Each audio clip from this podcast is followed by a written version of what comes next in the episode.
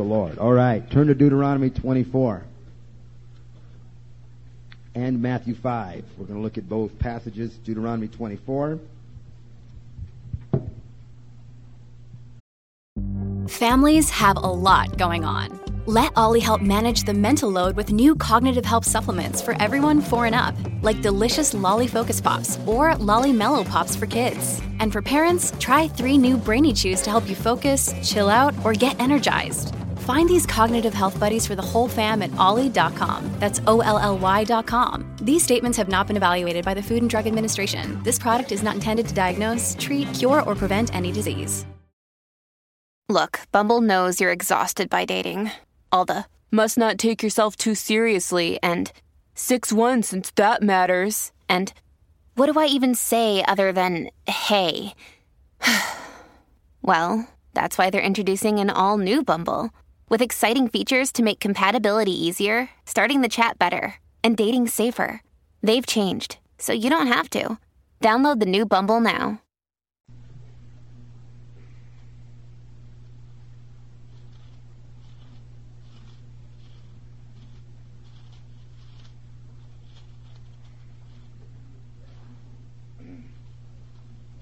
Okay, we're going to do this, and I want to get right into this. I believe God to help us. Amen. In our last marriage retreat, we were getting ready for it, and we opened it up to a number of the churches in the area, and we had about 110 couples. And as we were getting ready for it, and we bring in a guest speaker, but I always do one seminar, God really did speak to me to preach this message. I've never preached it since then. That was 3 years ago.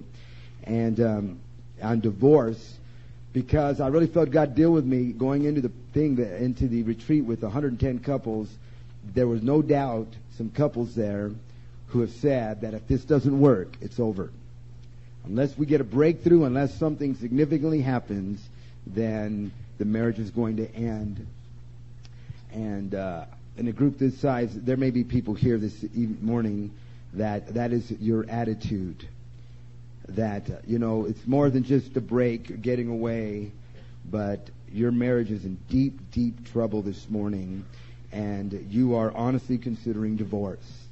You may not have said that to anybody. You may have decided to keep that to yourself. You may not even have told the person you're married to, but in your heart of hearts, you're dealing with divorce. And I want to preach a sermon on divorce and talk to you about divorce from the Word of God, and believe the Lord to help us. Deuteronomy 24, we're going to look there in the Word of God. Then we'll jump over to Matthew 5. The Bible says in verse 1, when a man takes a wife and marries her, and it happens that she finds no favor in his eyes, because he has found some uncleanness in her, and he writes her a certificate of divorce, puts it in her hand, and sends her out of his house. When she has departed from his house and goes and becomes another man's wife, if the latter husband detests her and writes her a certificate of divorce, puts it in her hand and sends her out of his house, or if the latter husband dies who took her as his wife, then her former husband who has divorced her must not take her back to be his wife after she has been defiled, for that is an abomination before the Lord. And you shall not bring sin on the land with the Lord your God, which the Lord your God has given you as an inheritance. And now we turn over to Matthew 5, which is the New Testament updated version, verse 19. Jesus says, let's see here. Wait a minute. I think big mistake here. Okay. 31. Thank you. Got all these papers here. Furthermore, it has been said, whoever divorces his wife, let him give her a certificate of divorce. But I say to you, whosoever divorces his wife for any reason except for sexual immorality, cause her to commit adultery. And whoever marries a woman who is divorced commits adultery. Okay, I want to look with you, and I want to talk to you first of all about the bill of divorcement. Now, this is the mystery clause in the Word of God. Now, in the book of Deuteronomy, we are given a mysterious passage of Scripture. The Bible says that a man, if he became upset at his wife, had the ability to go to his wife and say to her, you know what, I'm not happy with you. And he was allowed to write her a bill of divorcement and send her away. And Moses gave an escape clause to a bad marriage. Now, this is somewhat of a mystery because we're unsure about what the reasons for this. A couple of them. One is that this was a time of multiple wives. When men left Egypt, they left Egypt with harems, because that was a very commonplace thing in Egypt for men to have harems of women that were referred to as his wives. And this man had the right to move women in and out of his harem as he pleased. Adam Clark says that this bill of divorcement was actually elevating the standard because it made a man actually have a reason and make sure that it was a permanent decision. And so when Moses was actually putting this clause in, even though we look at it and say, what a joke, and yet in that time, in that context, it was actually raising the bar when it came to marriage. The second thing the Bible says here is that he found some uncleanness in her. Now, this is an interesting thing. It means to be immodest or openly a prostitute or improper, or a matter of nakedness. And if you read Bible commentaries, you will find that commentators don't agree as to what this uncleanness is. It couldn't have been adultery, because back then, if you committed adultery, you didn't get divorced, you got stoned. And so this is not talking about adultery, but what it is talking about is a special situation. That what Moses was saying is that if a man wanted to leave his wife and he could come up with a special reason, a special circumstance for doing this, that he was permitted to do so. Now, I want to talk to you about the danger of special situations this morning, because this is what the Lord Jesus is addressing when he talks about the bill of divorcement. And then he turns and he says, but I say unto you. And what Jesus is doing right here is he is saying that I don't recognize the special situation as a legitimate cause for divorce. Think with me. These men would come up with a reason for divorce other than adultery, and they function this way. Obviously, from its original intent, where Moses was trying to raise a standard, it had denigrated all the way to the time of the Lord Jesus now. And as the Lord Jesus is there, he is saying to these men, something has happened, and now the idea of a special situation has justified all manner of divorce, and I don't recognize it. I say this to you. Let me give you an example from sports. Back in the 1970s, there was a thing in college basketball that was called a hardship clause. And what this was talented young men that were playing basketball in college. I remember this from the University of Arizona. They would play basketball in college, but many of them had come from the ghetto. They're very poor. They're not permitted to be compensated for playing basketball. But because they come from desperate situations, there was a clause that was put in, and that was that a young man could forego rest of his college eligibility and try to make it in the NBA.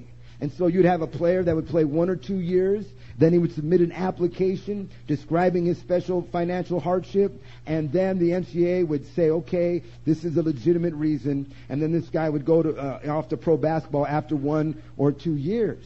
Well, that was the original intent back in the early 1970s. Now, in the year 2000, regularly, any college player who wants to can forego his eligibility without giving any reason whatsoever. It doesn't matter. The reason doesn't matter. The special situation no longer matters. And regularly now, an outstanding college football or basketball player will play 1 or 2 years, draw attention to himself, and then he'll move on to the money. And what began as a special situation under close examination over time had denigrated to pretty much whatever anybody wanted to do. And I think that is the exact picture of what has happened in our text. What was originally intended to be something that was good had come to the point 1,500 years later where Jesus is saying, you guys are getting divorced for whatever reason you want to get divorced. You know what? Everybody that I've ever dealt with who's getting divorced thinks that they have a good reason for their divorce.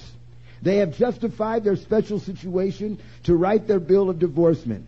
Very interesting. Finnis Dake gives a number of things as to why people would write a bill of divorcement about their wife to get divorced. Number one, she seasoned her... This is not a joke. This is serious. Men would divorce their wives because she seasoned his food too much. Going to the street with uncombed hair. Spinning in the street, whatever that is. talking too loud. And probably the most common reason why men would divorce their wives is the husband found someone more beautiful. And so what had happened is men had come to a point now where they were going to get a divorce. Mike Tyson, who knows a lot about divorce, said this. He says, you can't stay married in a situation where you're afraid to go to sleep in case your wife might cut your throat. That was his special situation. This is a disposable generation. We throw away diapers and cameras, and now we throw away babies and marriages. What has happened here is that people get married, they have high and lofty ideals, and when they run into problems and things turn dark, they say to themselves, I don't have to be patient, I don't have to work this out, I don't want to have to take the bad with the good, and I just want to get out. And sadly this morning there are people that's exactly their attitude. Their marriages are on the brink, and you live by the code of the bill of divorcement. You live by the code that Jesus is condemning in our text, and that code is that this man or this woman has not been what you thought they were going to be. You have found some uncleanness in them, and now you want them out of your life, and in your mind, you have a justified reason. Even though biblically you have no justified reason, in your mind you have a justified reason for doing this, and so you live by the code of the bill of divorcement, and you're thinking about getting rid of your husband or wife and throwing away your marriage, and it's not because of unrepentant adultery. It is not because that this man or woman is up and abandoned you, which are the only two reasons in the Bible why people ought to be divorced. That's not what's happening here. You're just not satisfied, and so you're ready to write your bill of divorcement. Why are people like this? Jesus says in Mark 10, verse 5, because of the hardness of your heart, he wrote this precept. The reason why people want to get divorced is because they have a hard heart. This is always the real issue. The problem is not your partner. The problem is your heart.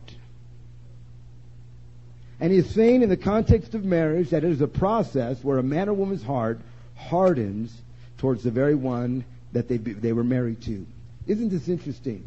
Because there was a time where the person you were married to, your heart was the softest towards them. Where your heart was tender towards that person, to their feelings, their emotions. But what has happened is over time, there's been a hardening of the heart and your heart in life.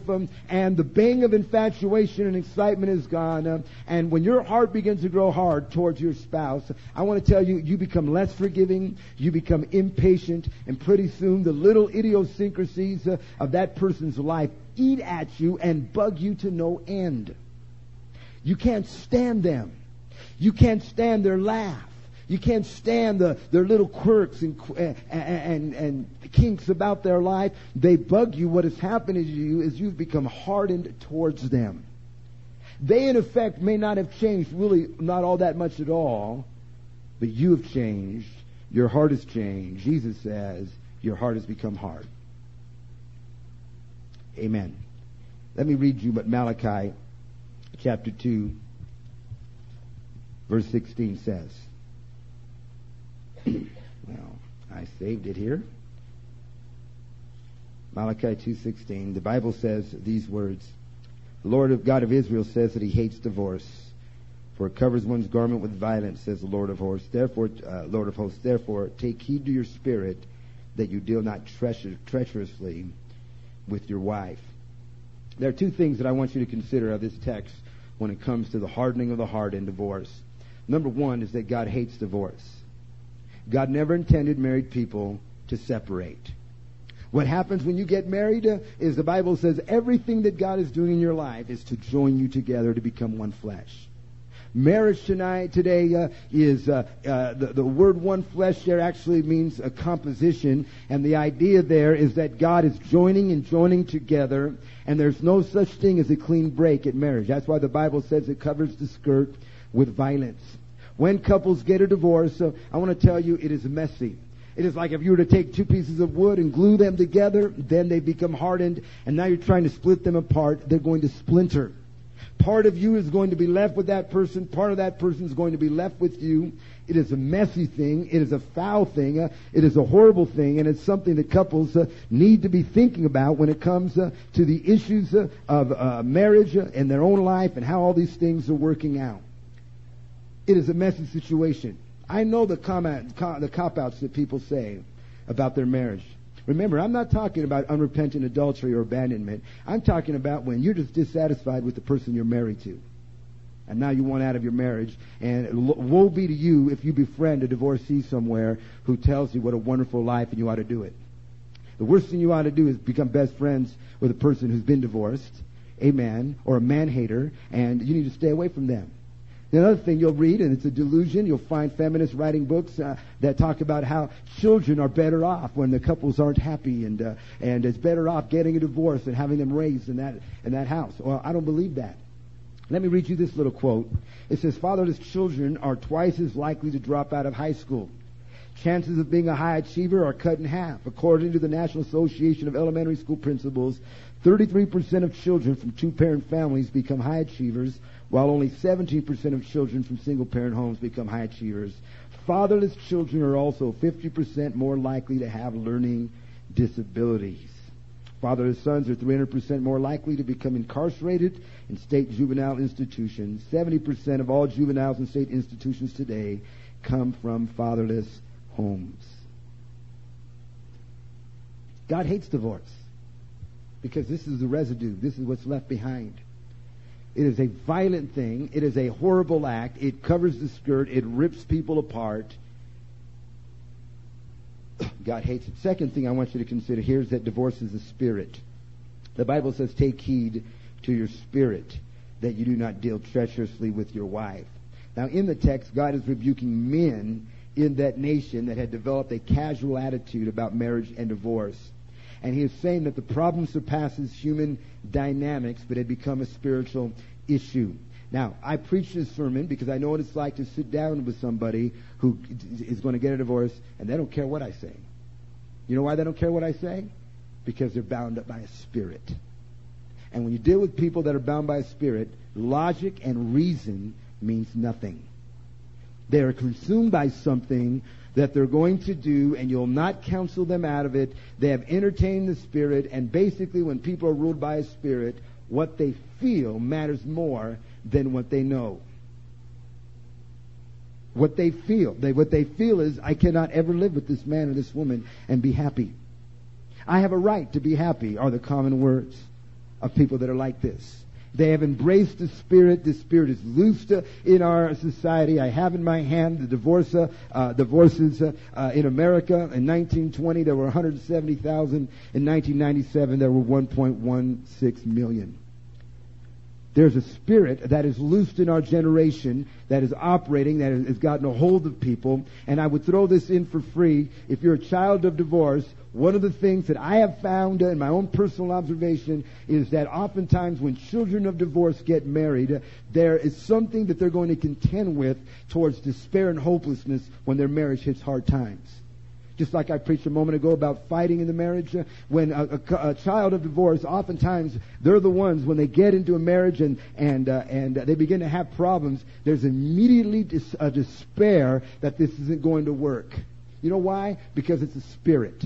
And that spirit has moved onto them, and there's this fear that marriages don't hold together, two people don't stay in love, and we're contending against something. And this is something you better recognize when you're struggling and you're rationalizing this in your mind. Divorce is a spirit this morning, and it grabs a hold of you, and you need to understand that. Amen. I want to talk to you about the blessing of the long-term. The blessing of the long-term marriage. And what I want to do, and I'm going to just speak for a few more minutes, is I just want to try to help you understand the real benefit of marriage is when you stay married a long time. So you need to see your marriage as an investment this morning. Francis Bacon made this statement: "Wives are young men's mistresses, companions of middle age, and old men's nurses." There's something profound about that. And what he is saying is that the real payoff of marriage really falls to a man when he's been married a long time. Now, we live in the day and age of mutual funds and investments. All you're hearing about, I don't know if you guys have ever sat down with a financial advisor. Have you done this yet, where they sit you down and you're 27 and they say, well, if you start putting away so much money every month into some sort of a mutual fund, by the time you're 65, it would be worth $6.7 million.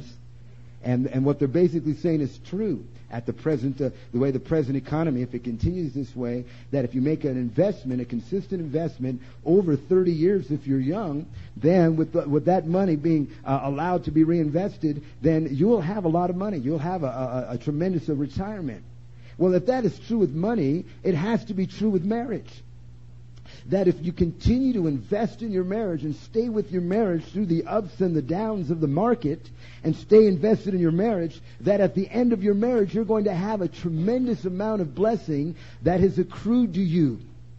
And people don't remember this, they don't understand that. We have the imagery in the Bible of Jacob and Leah and Rachel. The Bible says that Jacob worked 7 years to marry Rachel. Those 7 years went by so quickly because he was so excited. You all know this story. The day of the marriage comes, the veil is upon the bride. He takes her into the tent, and he wakes up in the morning, and instead of being Rachel, it's her ugly sister Leah. We know this story, amen. And that story is true in every marriage. How many know that? Every marriage, you marry somebody you think you're getting, and then after you get married, you realize they're not what you thought you were getting. You see the Leah side to them. And at that point, you can say, I've been deceived, I've been ripped off. How did I know she was taking 3 hours to make herself up before we were going on a date, you know? And if you're not careful, you can become disappointed because you're going to see a side of that person that you didn't know was there. But then Laban came back and said, okay, you want Rachel, work 7 more years. And the lesson there, of course, is that you don't have to just work before you're married. You have to work after you're married.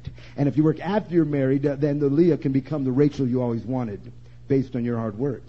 There is a benefit that comes to marriage, and you need to see the long-term benefits that come. You might be struggling right now, but I want to tell you, if you continue to invest hard work in your relationship, God begins to move and He begins to help you. That was the dynamics of marriage. They were never meant to be enjoyed only the first couple of years. Don't you hate that spirit and that attitude when couples say, well, I've been married 3 years. Oh, you're still on your honeymoon. You ever heard people say that? Oh, you're still on your honeymoon, man. You're just, you know, and they say that, and it's like, you know what? They're saying more about their marriage than they're saying about your marriage. Because marriage wasn't intended to get worse. It was intended to get better. Jesus saves the best wine for last when it comes to weddings. Did you hear that story about that couple from Las Vegas, New Mexico? I read this in Reader's Digest. They had dated and married, and they were married for less than a year, and they got in a car accident, and the woman had amnesia, and she could not remember like the last 3 or 4 years of her life. Everything else she could remember except the last 3 or 4 years, which meant she could not remember her husband at all. She totally drew a blank when she met him, when they dated or they were even married, and so she knew her mom and dad, she knew her friends, but her husband she didn't know, and they're married. And so this guy is trying to figure out what to do. He showed her videos of the wedding. Didn't mean anything to her. Not only that, she didn't particularly like him anymore, you know. And they were married, and so they didn't know what to do. This is such an unusual experience, and the guy tried different things to jog her memory. Nothing was working. And so he finally came to the conclusion, you know what I need to do? I need to court her again. And so he had to ask her out on a date. Take her out, drop her off, send her flowers, send her candy, and have to re-win her. It took a while, but eventually he won her heart again, and they had another ceremony, even though they were already married. I thought, you know what? What a healthy thing to do. Court your wife all over again. How many ladies here would say that would be a nice thing? Because this guy understood the real benefit of his marriage was in the future. What do you get by staying married? What do you get by staying married? Number one, you get acceptance. The world is cruel. The world is cruel. You know what marriage says? Marriage says someone accepts me as I am. Marriage says I don't have to compete. You know that? We forget that. You know what, y'all? You're married, man. You don't know what it's like to be single anymore. You know, I see it. I see it in women in our church that have been in their 40s and they get a divorce.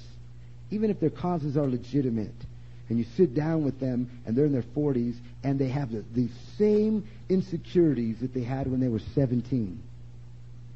All of a sudden, they have to worry so much about their appearance. All of a sudden, they're so concerned about everything in their life, and they didn't even realize that when you're married, there's a sense that I'm married to someone that will love me and accept me and knows my good side and my bad side, and I don't have to pretend or be fake, and I finally have just one person in my life, and I don't have to go out on the road every day and feel like I have to compete with a whole generation of younger women. That's what you get when you get married. Get acceptance. That ring means something. One person that I'm connected to for life. And I don't have to play the game. And I don't have to go to the singles bars. Henrik Ibsen said, "A marriage is, if I might so put it, is an agreement for the mutual forgiveness of sin." That's what you get when you get married. You get acceptance. And you don't even realize what it's like until you don't have it anymore. Until now, there's nobody that you're sure really accepts you the way a husband or a wife can accept you. You can be thinking to yourself this morning, you know what, I want out of this marriage, I'm not happy, and you're under this delusion that you're going to get out there and all of a sudden you're going to have all this interest. I want to help you this morning. Fat chance. Amen. You know what they say about good men? That they say finding a good man is like trying to find a parking space at Walmart. All the good ones are taken and all that's left are handicapped. You know?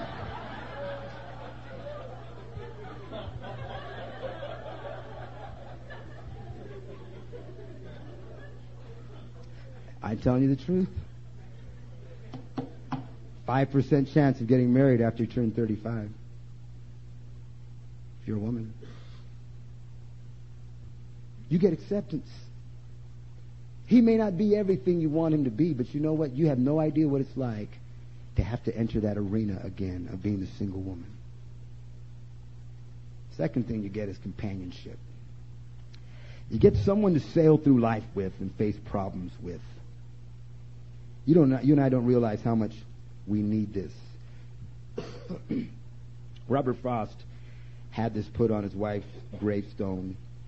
It says, "As two such as you with such a master speed cannot be parted nor be swept away from one another once you are agreed, that life is only forevermore together, wing to wing and oar to oar."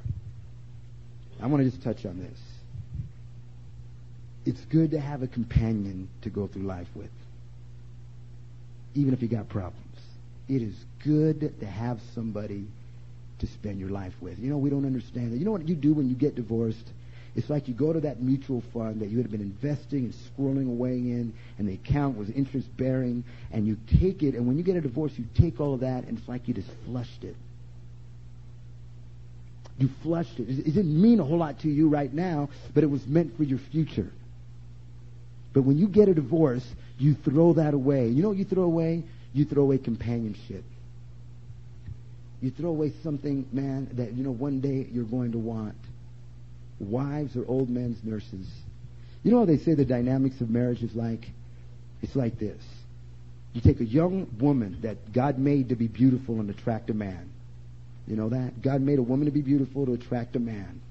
A man is a young guy. He's at the bottom of the economic ladder, and he's chasing this young girl, and he wants to marry her. And at the time, the sexual dynamics at that time is the girl's in control because she's young and beautiful, and there's lots of men that'd be interested in her. And this guy is kind of in the position of weakness. And so he's trying to win her, when he's 19, 20 years old, and yet because she's young and beautiful, there are 30 and 35 and 40-year-old men and stuff that are paying attention to her. But this girl says, well, no, I'll by faith marry this guy, even though all I have are the tokens, you know, like Rebecca and Isaac. All I have are the tokens of what he could become. And so she marries this guy, and then all of a sudden things change. Because the longer they're married, she begins to have children. She begins to have responsibilities. And ladies, don't get mad at me, but sometimes they change physically.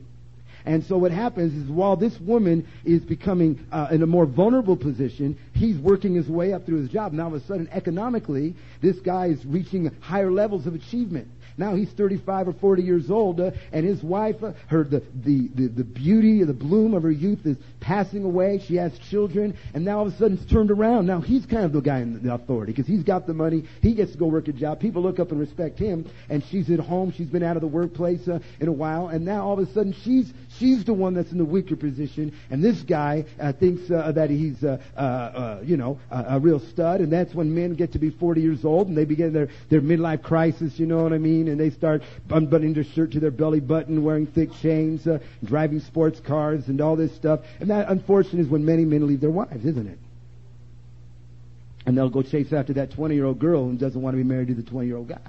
And so for a while, this guy rides this crest through his 40s where he's the guy that's not successful. But then the guy reaches his 50s and his 60s. And in many men, at that point now, the job's trying to shove you out. They're trying to get you out. Some other younger buck has come along. And then at that point, that man returns to a place of vulnerability. And his wife is the one that he's desperately going to need. That's why these fools, these absolute fools who dump their wife, and in the peak of their success in their 40s, you know what? These guys are going to be 55-year-old one day. They're going to be 60 one day. Who's going to be there to take care of them? You think that 20-year-old bimbo is going to do that?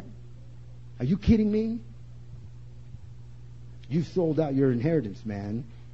You have a companion for life. Linda Ellerby wrote a very poignant little article, and in the article she talked about when her she got a call that her father had had a heart attack and was at the hospital, and she needed to rush over there to see her father. She's an only daughter, and she says, I couldn't wait to get there. She says, I rushed to the hospital because in my mind I knew my father wanted to see me. In case he didn't make it, I knew he was holding on just to see me. And she said, I get into the hospital, I run to the corridor where they say my father is, and as I turn the corner to run towards my dad, because I know he wants to see me, she said, I stopped, and what I saw is I saw my dad and I saw my mom, and I just saw them holding hands and looking at each other. And she says, it just hit me that, you know what? My mom and dad love each other far more than they love me. And she said, for the first time I realized the depth of their love and their commitment to one another. And that all this time I thought I was the center of their world. When in reality, they shared a bond. And is there these two old people lying there, this man may die, and they have a companionship. And then she said this. She said, you know what? I dated and married and divorced a man and never felt that. You're going to want somebody when you get old. You know that? You may be having a hard time right now, but I'll tell you something. It's a cruel life to live all by yourself. I want to share just two other thoughts here, and then we'll stop. And I don't have the full narrative of this story, and I'm going to try to describe it to you if you can just bear with me. This is found in the book, The Moral Compass. And the story goes that there was a young couple that were out living somewhere. You know, these stories all come from Holland or something, you know, and they were out living somewhere. And the man happened upon a fountain of youth and a little witch. And this little witch said, you know, in my well is a fountain of youth, and if you take it, you and your wife will forever stay young and beautiful and have your health and your strength. And so the man took this bucket of water home, told his wife, and they were going to share this bucket of water and drink from it and retain their youth. And for a while they did that, until one day the man was doing work and he accidentally knocked the bucket over and all the water went out. He thought, oh man, this is terrible.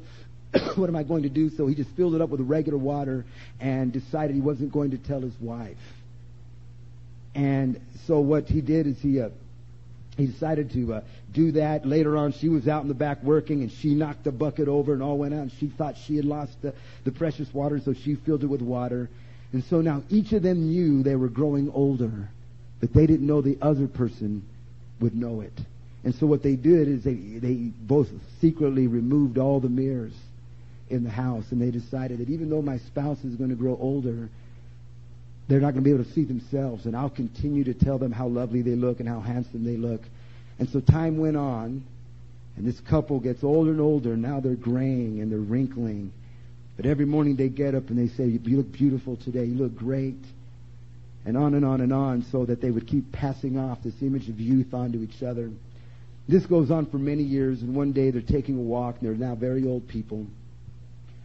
And they happen to be walking along, and they find the well where the fountain of youth is. And when they see it, this little witch pops out. And let me just pick up the story right here. It says this, with fast beating hearts, they walked around that witch's house, and there was the well of youth with the gold and green dragonflies hovering over it. Hans and Greta stepped up to the brink. Hand in hand, they bent over the water, and out of its clear depths, two gray heads with kindly wrinkled faces gazed back at them. Hot tears rushed to their eyes. With broken words and sobs, they confessed their misdeeds. And it was some time before they could understand that all these years, each of them had been deceiving the other for love's sake. Then you knew that we were both growing old, said Hans. Of course I did, said his wife. His wife laughed through the tears. So did I, cried Hans, and he tried to leap for joy. He took Greta's head between his hands and kissed her, just as when she had plighted her troth to him.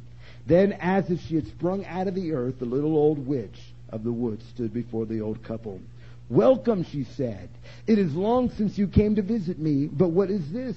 She shook her finger at them. You have not taken care of the water of youth. Wrinkles and gray hairs, this will never do. However, I can cure that. You have come just at the right moment. Quick, jump into the well. It is not deep. Plunge your gray heads under, and you will see a miracle. All the strength and beauty of youth will be given back to you. But be quick, or the sun will have gone down. Hans and Greta looked questioningly at each other. Will you, he asked in a voice that shook. Never, answered Greta promptly. I can't tell you what bliss it is that at last I can be old. Then think of our children and grandchildren. No, dear little woman, we thank you with all our hearts, but we will stay old, won't we, Hans? Yes, yes, said Hans, we will stay old. Hurrah, Greta, if you only knew how well your gray hair suits you. As you will, said the little old woman of the woods. I do not insist on it. With rather an offended air, she went into her house and shut the door. The old folk kissed each other once more and turned homeward, arm in arm. They went through the forest, and the midsummer sun set a crown of gold upon their gray heads. You know what? I want to be with my wife when I get old. I want to get old with her. I want to tell you, man, when you get old, you're going to want your companion. Let me close with this. I married somebody last Saturday, a couple in our church. The woman had been married to her husband for 27 years. And because of an unrepentant adultery, they got a divorce. I knew the guy, actually liked him, talked to him often, went through this entire divorce with them. He would not judge the immorality. I kept warning him, you're going to lose your wife, you're going to lose your wife. Even after they were divorced, he kept promising her, I'm going to get my life together, I'm going to come back, I'm going to marry you, and we're going to get it all right. And she waited. She waited for years, but it didn't happen. So eventually she met a nice man in the church, probably 55-year-old man in the church, good guy, and I married him last Saturday. Well, the Monday before I married him, I'm in my office, I get a phone call from her ex-husband. He says, how you doing? He's not permitted to come to church. How you doing, Pastor? This is George. Hey, George. I said, well, she's going to do it, isn't she? He said, yeah, she's going to do it. And he begins to tell me that he recently had hip replacement surgery. He's now well into his 50s. He's a man who works with his hands. He's not going to be able to do that anymore. He's in tremendous pain. He walks with a limp. And now his wife of 27 years is going to be married to another man. And he ain't got nothing. I remember telling him years ago, you know what, George? You're going to end up in an old folks' home all by yourself. And that's exactly where he's headed. Because he doesn't have anybody. He's estranged from his kids and his grandkids. He has nobody. A few years ago, when he was in his 40s and he was a successful businessman, he was involved with a younger woman. He just couldn't see that. He didn't realize that what he was doing, going to that investment and throwing it away. And now all of a sudden you're 55 and you're limping and you're no good to anybody. And now the only thing you have to look forward to is living in an old folks' home. You know, that's what you lose when you get divorced. That's what you're throwing away. You may think, oh, no, I'm going to just meet somebody else, and on and on and on. Or even worse, you already know who you're going to meet. But let me tell you, if they're involved with you now, then that shows their character, and they'll do it again. Let's bow our heads.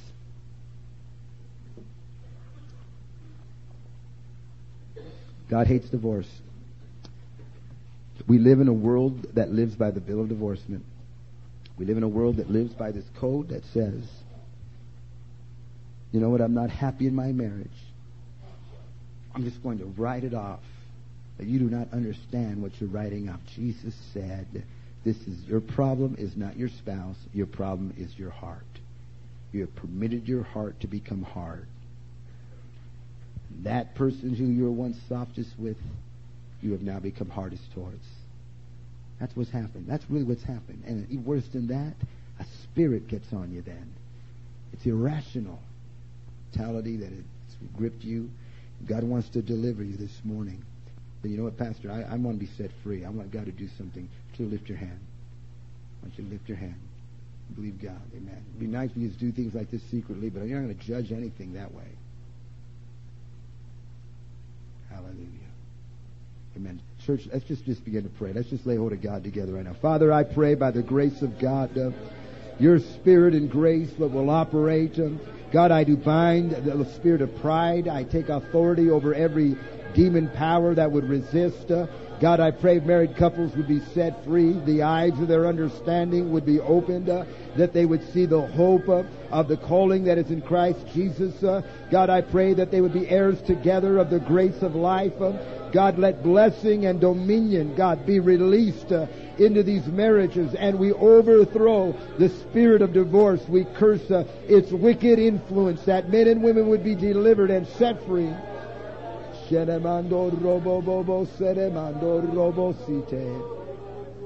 Hallelujah. Praise the Lord. Amen. Well, it's been a real privilege to be able to be here this weekend.